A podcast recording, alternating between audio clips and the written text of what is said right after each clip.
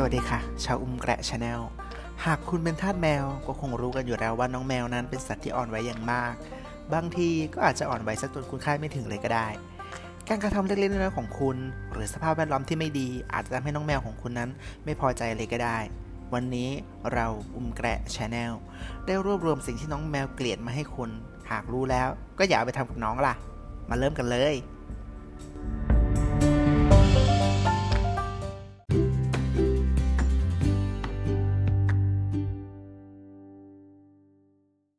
ก็คือ เสียงที่มีความถี่สูง น้องแมวเป็นสัตว์ที่ได้ยินความถี่ปกติได้ดีเหมือนคน แต่ถ้าในเรื่องเสียงที่มีความถี่สูงแล้วแล้วก็ น้องแมวจะได้รับคลื่นความถี่สูงได้ดีกว่าคนเป็นอย่างมาก และหูของน้องแมวนั้นยังดีกว่าหมาซะอีก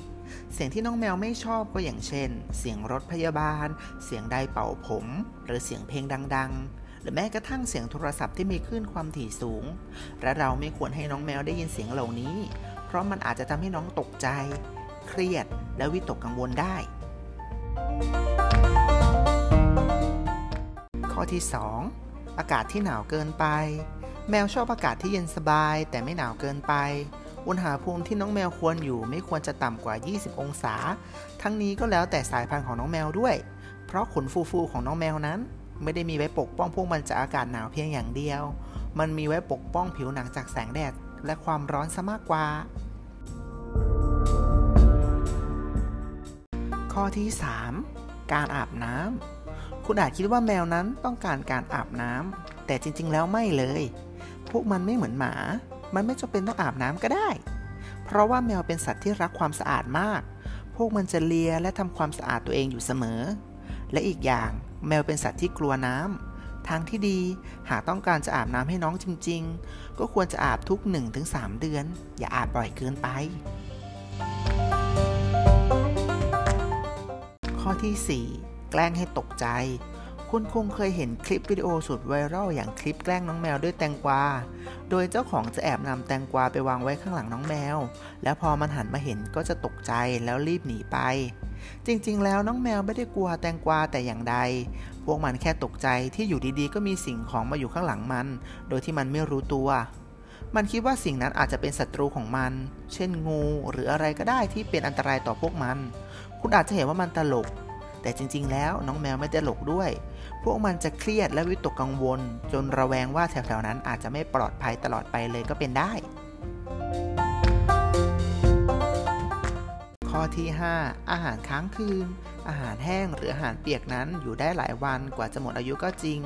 แต่หากคุณเปิดออกมาก็ควรเทให้น้องในปริมาณที่เหมาะสม เพราะการเทให้น้องแมวเยอะๆนั้น กลิ่นของอาหารและความอร่อยจะจางหายไป อาจทำให้น้องแมวเบื่ออาหารได้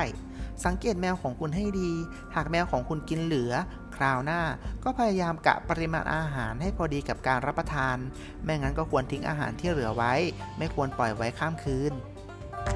ข้อ ที่ 6 ของใช้ที่สกปรก รู้หรือเปล่าว่าแมวเป็นสัตว์ที่รักสะอาดสุดๆ น้องเหมียวแทบจะใช้เวลาทั้งหมดของวันไปกับการดูแลขนของมัน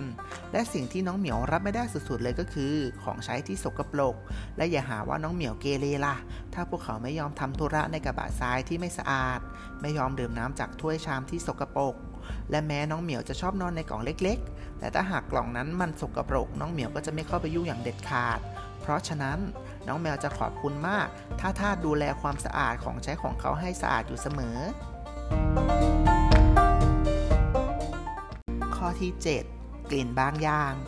หนึ่งในกลิ่นที่เจ้าเหมียวยี้เลยก็คือ กลิ่นน้ำมันรถ ขอร้องนะทาสช่วยเติมน้ำมันให้เต็มถังก่อนพาเราขึ้นรถทีและกลิ่นของหัวหอม น้ำส้มสายชู ก็ทำให้พวกเราไม่อยากเข้าใกล้เหมือนกัน ยิ่งไปกว่านั้นนะ กลิ่นของเมนทอลระกำและมิ้นเนี่ย เจ้าแก๊งขนฟูไม่สามารถรับมือมันได้จริง ๆ ยังไม่หมดเพียงเท่านี้ เพราะพวกเรายังไม่ชอบกลิ่นลาเวนเดอร์ กลิ่นซีตัส โรสแมรี่ และกลิ่นอบเชยอีกด้วย อิ้วข้อที่ 8 ไม่ชอบคนแปลกหน้า